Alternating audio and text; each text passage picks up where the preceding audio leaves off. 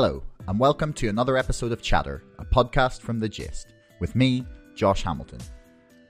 Dr. Ulrike Vieten of Queen's University Belfast was my guest on today's show. There has been quite a lot of discussion in certain circles over the past few years about the idea of intersectionality. There's been a lot of heavy critiques of the theory, and I was keen to find someone with whom I could discuss what exactly intersectionality is and to see what the explanations or responses are to some of the critiques that have sprung up as it has become more widely discussed.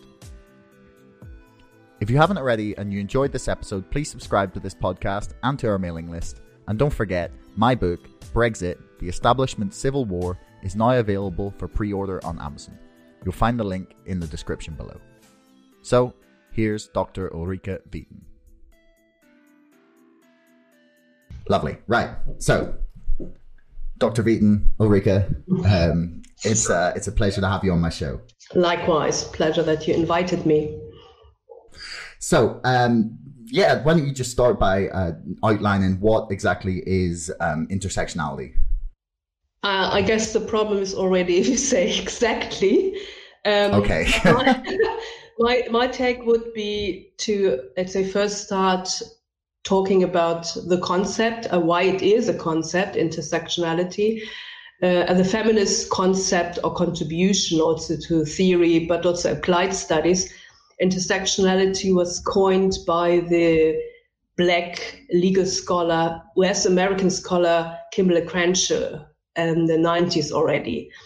And then at some point, it moved to Europe, it moved to other places and became a very central concept. Um, that said, already in the 80s or end 80s, early 90s in London, scholars like Nira Yuval Davis or Floya Anthias, migrants to the UK, talked about social complexity. They didn't come up with the term cons- uh, intersectionality, but they were also concerned to understand how to capture the complexities and also contradictions sometimes within categories. And if I say social categories, I mean, for example, class, gender, sex, sexuality, ethnicity, and so forth.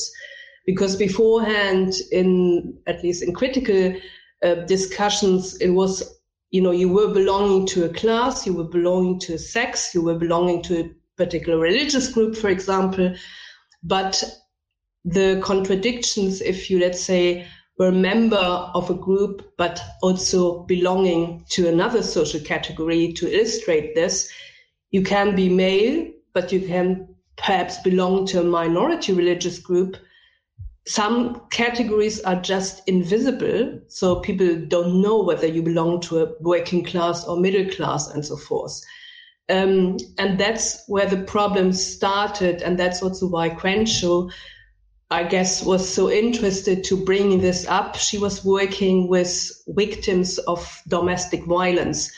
And because, as I said, she was a lawyer, so she was interested in, you know, what can criminal law do and litigations. And what she found was either then they were talking about racism, but rather thinking of black men, or they were thinking of sexism and then they were thinking about white women. And what she found was, yeah, of course, but black women are in a unique and very different position. They might have different needs. And that's where the discussion actually started to think. And that's not only a very abstract thing, but that could be also in the everyday life. If you think of social work, for example, what are the needs of a specific group? How can state policy or social policy, for example, respond to the needs of a particular group? And the group is not only defined by gender or ethnicity or religion or class, but they might be defined by different layers. Oh, that's why the intersection is so crucial. Different dimensions within a category meet and if you, for example, if you Google this, you would see some illustrations, and they love this illustration where you have these different cars, you know, the yeah, crossing, the one, yeah. the crossing, and at the crossing there's a crash, um, and that's the let's say the idea to illustrate what happens if you have this quite unique situation where different angles or different dimensions meet. And um, and I can understand that this is, let's say, in in the everyday life, sometimes difficult to comprehend, because still discussions rather focus on notions of sex, gender, for example, or they focus on class. And that's where we come from. I mean, if you go, let's say, go back to the 70s, um, with Marxist positions in mind, then they would say, okay, the main contradiction is about class. And then feminism basically evolved. And then they were saying, no, no, that's, that's bullshit. It's about the differences between men and women. So it's about sexism. You know, and these kind of discussions moved further. And at some point, particularly the black feminist movement contributed and pinpointed, contributed to this discussion and saying, no, it's much more complex. You know, that's where complexity comes in. We are not happy, for example, um, we are affected by racism. Of course, we are also affected by sexism, for example, and classism. But our fight might be different. For example, the whole Black Lives Matter movement at the minute. You see these young women and young men, young boys, and of course they cooperate because they're fighting white supremacy. And this wouldn't be, mm. let's say, going back to the 70s, that would be sort of, um, in terms from the feminism at that time, that wouldn't have been that kind of expression on the streets. And then you can see how intersectionality, for example, matters even on the ground. Mm. Okay, right. So just just so I can clarify that I've got this all all right before I start asking some questions.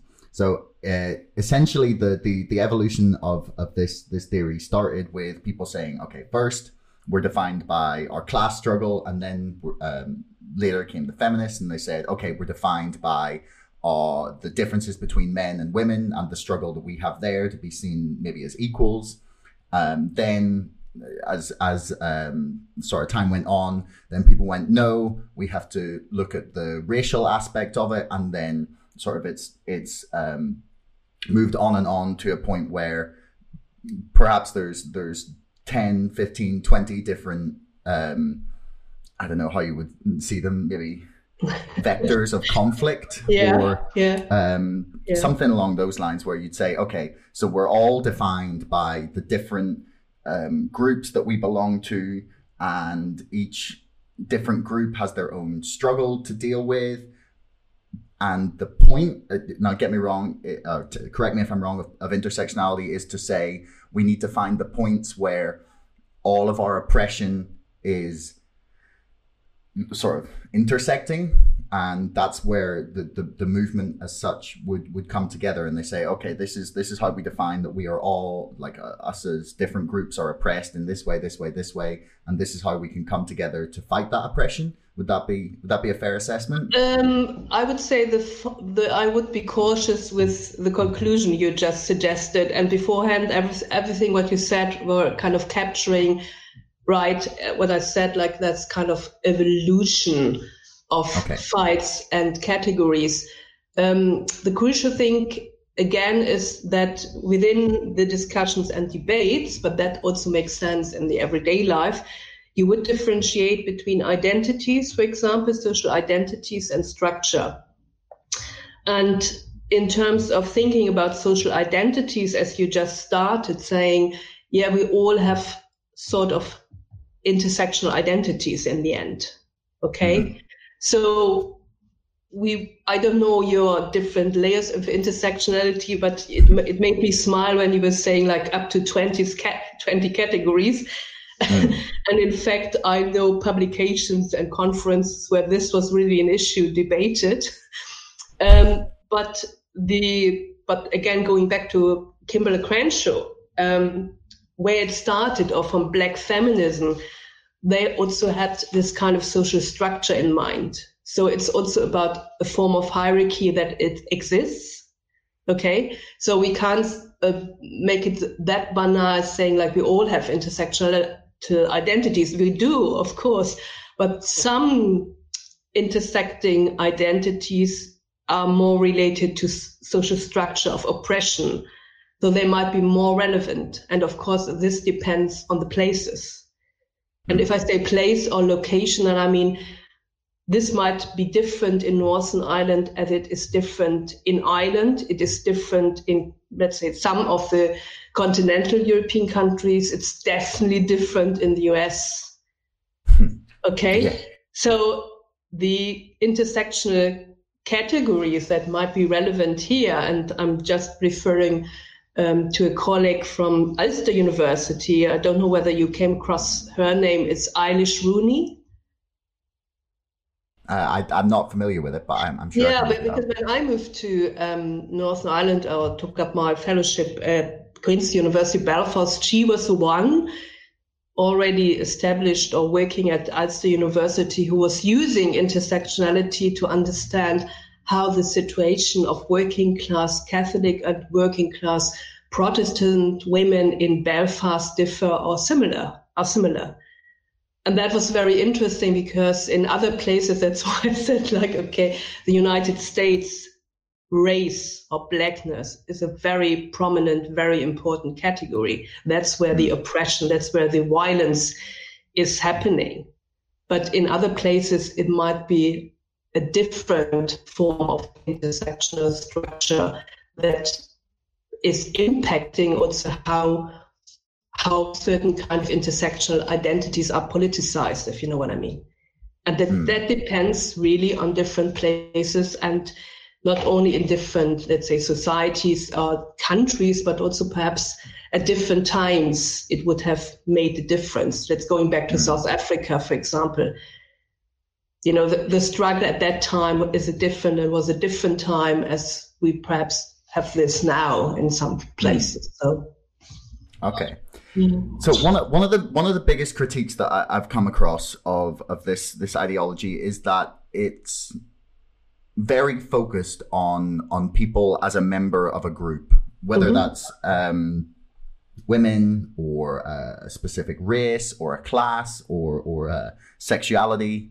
Um, and the the general critique is that we shouldn't be defining people by the by the group that they belong to that that we should you know be be focusing on the individual. And i guess one of the one of the arguments that i've seen in favor of this and that many people have made is that that's what has made um, the I don't I don't want to say West because it's not a great way of putting it, but the developed what that's what has defined the success of the developed world. Um, I'm currently reading the book uh, "Why Nations Fail," and mm-hmm. it's they're very sort of supportive of the idea that the the, it, the our focus on the individual is what has made these societies the most successful, um, whereas in places where the group tends to be more important, in say for example in communist Russia. I know that's a very extreme example, but it was all about class struggle and to the point to which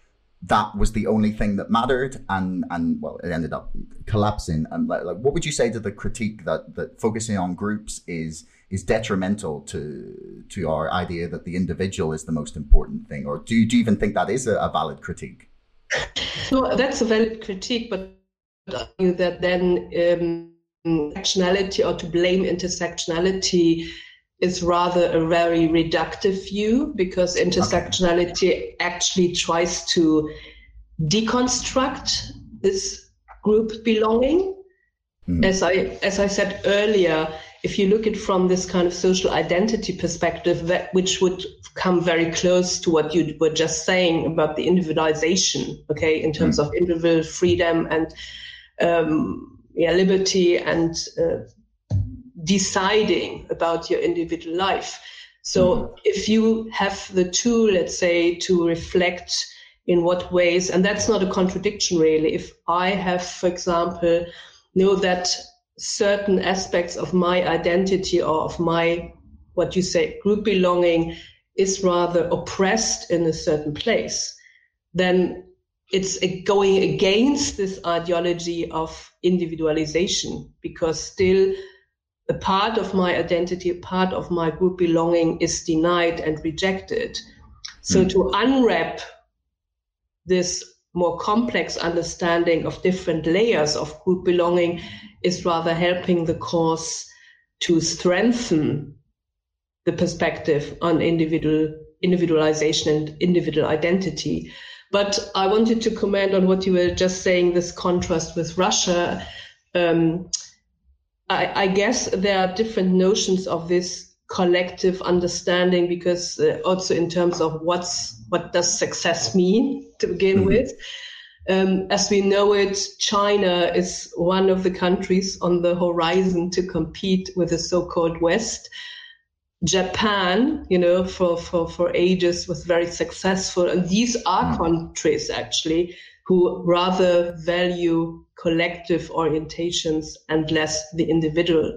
So even with this, let's say, argument, individualization against collectivization, and then in terms of success or failure, it's not really true in terms of what kind of countries or what kind of cultures are you referring to. There mm. might be countries that are more, let's say, um, ex- exposing exposing features of collectivism and then failed, but that might also be due to to other problems within the country or within the uh, ideolo- ideology of participation or redistribution or recognition. Mm.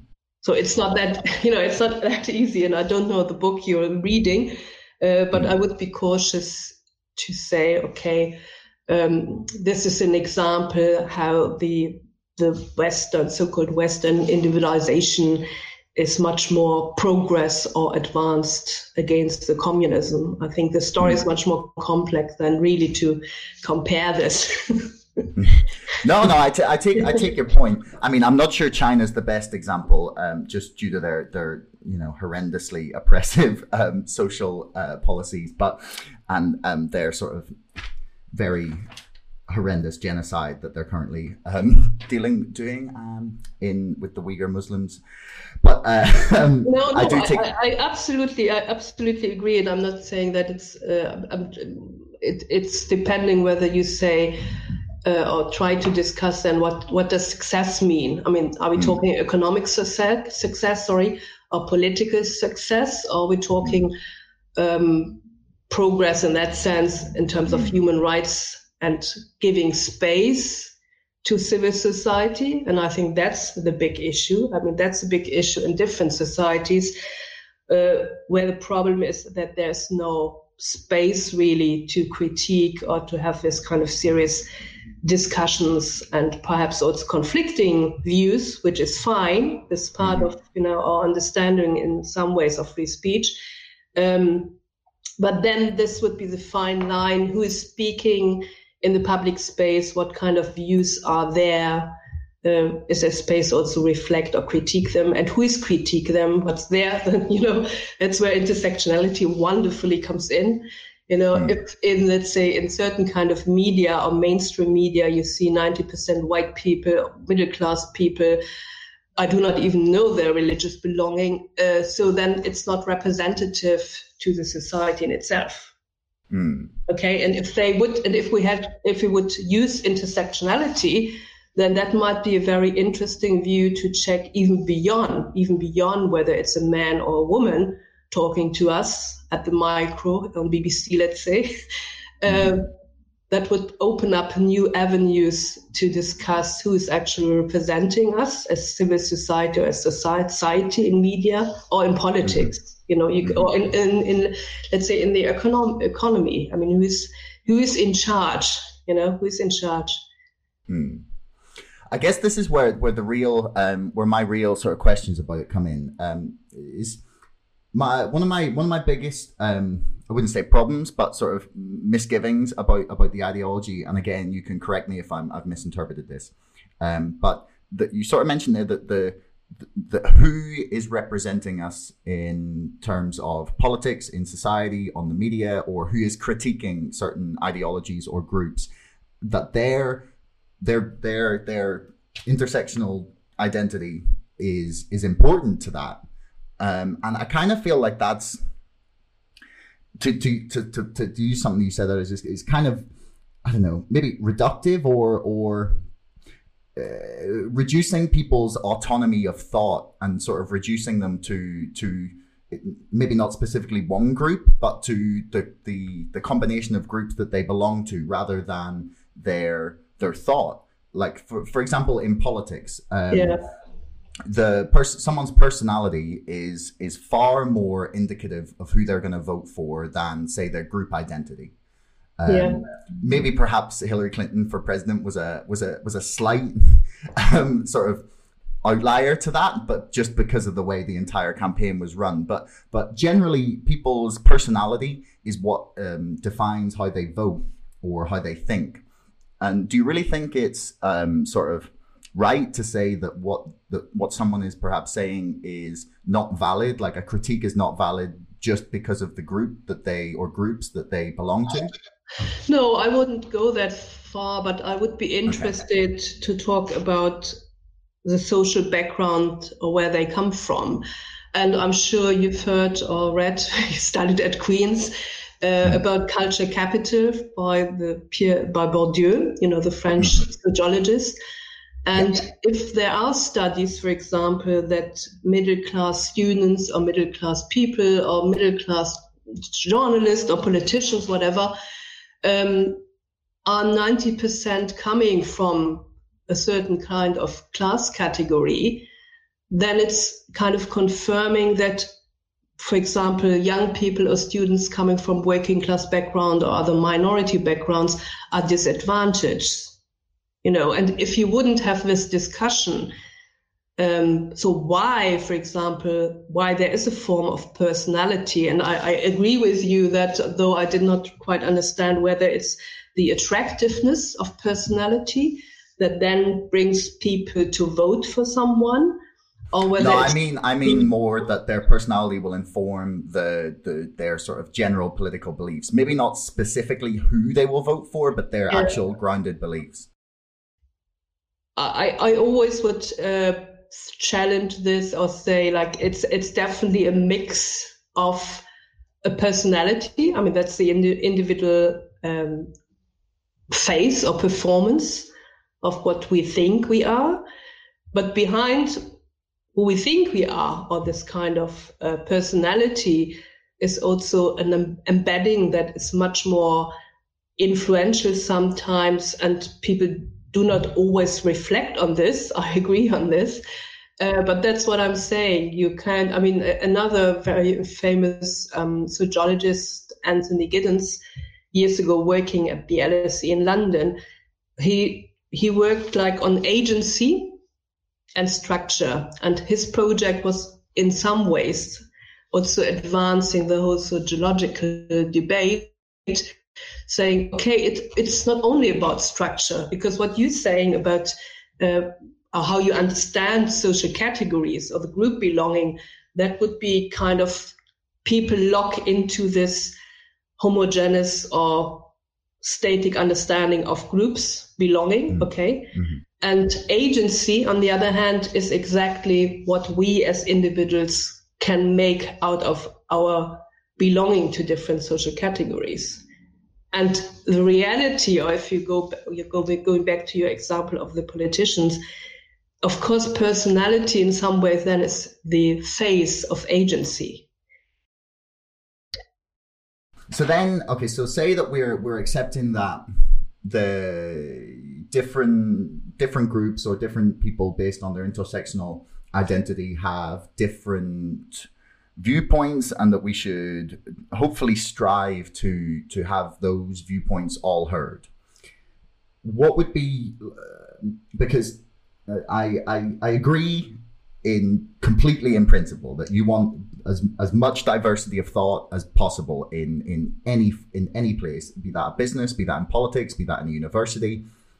But what what would be the the sort of policy prescription for for encouraging that because I feel that the quotas or or um, just sort of numbers that you're required to hire just tend to become very messy, um, especially when ultimately we want want our our, our, our hierarchies in again in politics, in society, in um, in anything, in work, to be based on on competence and and skill and and intelligence or compassion or whatever is the, you know required in that particular field. Like, what would be your prescription for helping to encourage that that diversity of thought? Um, I mean, you know, when I was working in Germany, I was trained in law and I also worked with other lawyers, though I always was rather a sociologist, I have to say, on gender equality law and how to implement that. And some of what you were saying, the quota, of course, are based or originate to a certain degree in this understanding that there is a com- complete imbalance between the representation, let's say, of, of men and women in different spheres of life, whether it's mm. economical or political and so forth. And then the problem starts if you take intersectionality seriously, um, how to cope with this. I mean, of, on the one hand, there was big debate, for example, also uh, in again referring to the BBC, the the the gap, the income gap between women and men to begin with. But then, of course, you would could also say, okay, how many visible ethnic minorities actually are working with the BBC or are visible in the BBC or Channel 4 or any other. And then the problem starts, of course, if you say we have a have a quota that different groups might claim belonging to the group, so we want to have a quota. Hmm. So at some point, this is probably not working. So we have to agree on a strategy. Again, not nothing new about this. It's called mainstreaming you know years ago i think back 15 20 years um, beijing conference of women brought up the idea that any institution should be gender mainstreamed. And then of course we could say it could be also mainstreamed in terms of more representation of visible minorities. The institution itself might have to change to allow this space that people from different backgrounds and so forth um, can work in this environment. And that might be also a better, let's say, better approach that institutions have to change. And it's not only about the visible representation of a certain group. It doesn't, it doesn't help me, let's say, it doesn't help me um, if I think of a neoliberal capitalist state or society and it's run by a female president who has awful racist views, for example. It doesn't help. It doesn't help. And um, and even to you know to, to add more political flavor to this, the recent election or Trump's um, election of this conservative female judge you know, hmm. replacing mm, replayer, replacing the famous uh, Ruth Bader Ginsburg. It's not about the body. Sorry. so yeah, that's that's a problem. I mean, we have to very carefully and look closely uh, who is sitting there for which gain, and you know what, what's what's done with these, let's say, representations of groups. It doesn't mm. help if again a rather very conservative um, black man suddenly is representing views which, let's say, have been uttered 20 years ago or 10 years ago by white folk. I mean, mm. this is we are we are talking about uh, really a different a different vision of the world, perhaps, or different different visions of public space, of uh, organizations, of media, and so forth. Mm. And that would that would be my argument. It's in that I mean coming back to your question, definitely it's not only about quota.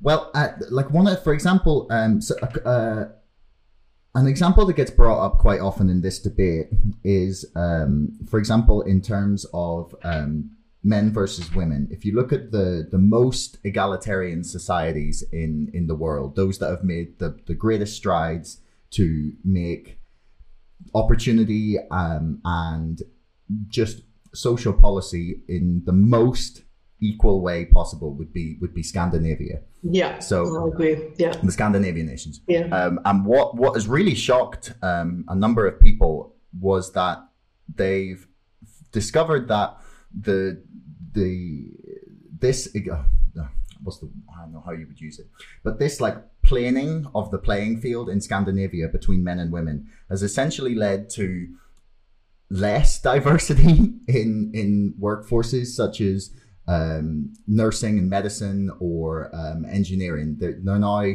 looking at, at across across Scandinavia for um, something equivalent to twenty to one women to male nurses, and the the complete opposite in in fields of engineering. Um, do you think it's it's this kind of makes it even more difficult to try and try and figure out how you would make each industry or group or company as as equal as possible when there are obviously like different career paths that would be more attractive to in this case men or women but there's there's obviously other other ways you could you could break yeah. that up but that's yeah. that's just a very easy one to, to define yeah yeah i mean it's interesting i mean if i understood you correctly then you're saying like it's still nurses let's say 20 to 1 as proportion. Yeah, it's it's, okay. it's becoming so it's become still, more it's become yeah. more um, divided by gender. yeah, the, okay. The yeah, I mean that's interesting. I, I, don't I don't know these figures and studies, but I would in principle also agree that Scandinavia, uh, if you if you let's say the whole region. Mm-hmm. Um, did very well in the past because of its highly established welfare state system. Mm. And that and the interesting thing you were just saying is, but it doesn't mean that kind of traditional expectations of femininity or masculinity um, change automatically, even in this in inverted commas more formally equal countries, mm. because education and what people on the ground want to achieve might still differ along the gender or sexuality or sex lines. Mm. Um, so that that's very interesting. Um, I mean, by now, I would say it's it's difficult to think of Scandinavian countries. As you know, Denmark and Norway partly moved very to the far right, so that would mm. be hmm. another issue if we are talking about men and women, are we also including migrant women and migrant men or mm. black men, black women? So this, let's say, the settled and solid uh, narratives of the success of the Scandinavian countries have to be critiqued also in, in certain ways because they go, they took for granted this kind of whiteness or took for granted uh, citizen rights, took for granted certain kind of structures and identities and they might be also very much limited. And then coming back to what you were just saying that might be also limited in terms of what young girls and young, um, boys you know want want to see in their life and how they want to personality likewise what you said earlier uh, how they develop their their own career that said it, I'm not quite sure, but it would be also very relevant to this discussion if we know what the salary would be in these different areas. Because do you, think, do you think that's relevant though? Do you think that the, the, the salary is is is important? I think it would it would give an even more uh, interesting twist if you if we would let's say discover that the salary in these very different gendered fields is rather similar. Okay. I mean, I, I, don't know it, but that would be very interesting because then uh, you would probably look at the choice of individuals also again in a different way. Whereas we can say engineering or traditionally more male gendered um, professions, you find much more salary, higher salary as, for example, in the social work or social care sector. And that's part of the problem, of course, we are facing now, you know, mm. who, who's taking up this job, particularly in the pand- during pandemic times. Um, but but again, I mean, to illustrate what I mean, uh, because you mentioned Russia and communist countries. Um, in some of the communist countries, it was clear that doctors, for example, wouldn't earn that much money. So you had in the the workforce, you had much more women in the workforce, uh, a different proportion really, um, because the salary wasn't that high and it wasn't that prestigious. Mm. So prestige and salary quite often is combined, and um, that would be another interesting question then whether this is influencing this individual choice, for example, and whether people can foresee this. I don't know. I mean, when I when I reflect on my that decision to study social science, and at that time people would say, okay, there's no big money in it, so I was aware. Um, yeah, but then it's not all about money, isn't it? So no. you decide. Uh, you know, on other grounds and other reasons, what what you want to achieve in your life. So yeah. Mm. You actually mentioned that, that, that Scandinavia has a very, and, and part of the reason for their success has been their incredibly, um, I don't know, generous maybe isn't the word, but their the really robust welfare state. Mm-hmm. Um, do you think that means that people need not concern themselves with the with the salary that, that any one job might might provide, in that they don't have to concern themselves with healthcare costs, with educational costs, that these are all taken care of by the state, and perhaps that helps um, people further express the, the, their their individual choices that they they think okay well you know maybe I want to be a nurse but there's not a lot of pay in it. Oh that doesn't matter because we've got such a, a, a like you know a robust welfare state. Or in in uh, terms of say men and, and engineering they might go oh you know perhaps perhaps engineering might might give me a lot of money but you know, I don't need to do it because of that because again, the, the, the, we've got a robust welfare state and I need not worry about, about not making enough money to get by. Do you think that like helps people better express their, their, their, what they, what they will pursue I, I don't simply know, out of what they want? I don't know, but the difference would be like if you go for the highly paid jobs, you have to pay much more taxes. Mm-hmm. And that's where the redistribution in some ways comes in because the higher welfare standards mean that, uh, let's say, taking care of, the, for, of children and kids and uh, the, the health system and unemployment system and so forth. So it's much more, it's encompassing a different form of living of society. Um, and I mean, I've never lived in Scandinavian countries, so it's a bit difficult to tell, and I didn't study them. Um, another discussion would be like, of course, it's very much about trust, trust also into what the state does, mm-hmm. how the state, how the state sustains society. And a very concrete and impressive um, example of this right now is the different the different pathway Sweden took in terms of how to cope with the COVID 19 pandemic. You hmm. know? And I'm pretty sure that this wouldn't have worked in any other country. Why in not? Any other, because it takes for granted to a certain degree a the trust of citizens in the state and the tr- trust that everybody is also supporting with reason and decision um, to take care of each other and being part of this welfare system. Okay, so you think that the the that their strength of welfare system has kind of shows their strength of belief in each other essentially yeah, as well because that's when when you gave these examples of the different uh, fields of work and salaries mm. but in the end the the higher welfare standard is of course funded through a different tax system where where people or those who earn much more also have to pay more tax in in mm. in a way and so it's a different form of circle let's say mm.